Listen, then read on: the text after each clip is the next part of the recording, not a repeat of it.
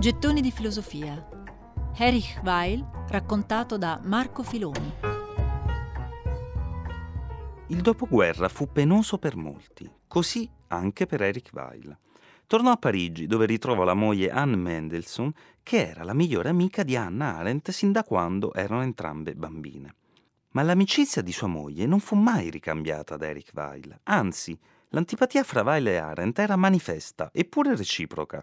I due non si erano mai presi, non si amavano e non mancavano occasione per ricordarselo, fra mille maligne frecciatine. Anna considerava Weil un dominatore, un tiranno dispotico. Crede di saper tutto meglio di chiunque altro, scriverà in una lettera.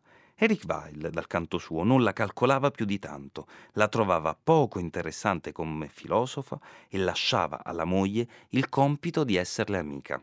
Ma se di certo Anna Arendt non poteva annoverarsi fra gli estimatori, Eric Weil contava un reale apprezzamento da parte di altri intellettuali e filosofi dell'epoca, come Alexandre Kojev, famoso per il leggendario seminario su Hegel. Le lezioni, quelle lezioni del seminario, nacquero anche a casa di Eric Weil. Il russo aveva avuto una sola estate per preparare il suo seminario.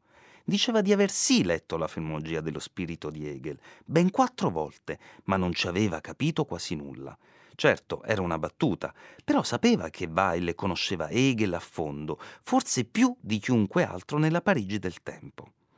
Così i due iniziarono a parlarne, ma alla loro maniera, tutto iniziò con una cena a casa Weil, una sera, che andò un po' per le lunghe. Iniziò così un banchetto lungo più e più settimane. Discussioni accanite e interminabili occuparono intere notti. Si grigliarono interi agnelli, per non parlare dei vini, intorno ai quali le discussioni furono altrettanto e forse ancora più accanite, poiché nei due la fama di raffinati enologi poteva contendere quella di filosofi.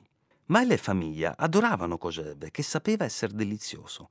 Però, nonostante Weil avesse trovato un interlocutore alla sua altezza, non condivideva una sola parola delle tesi hegeliane dell'amico.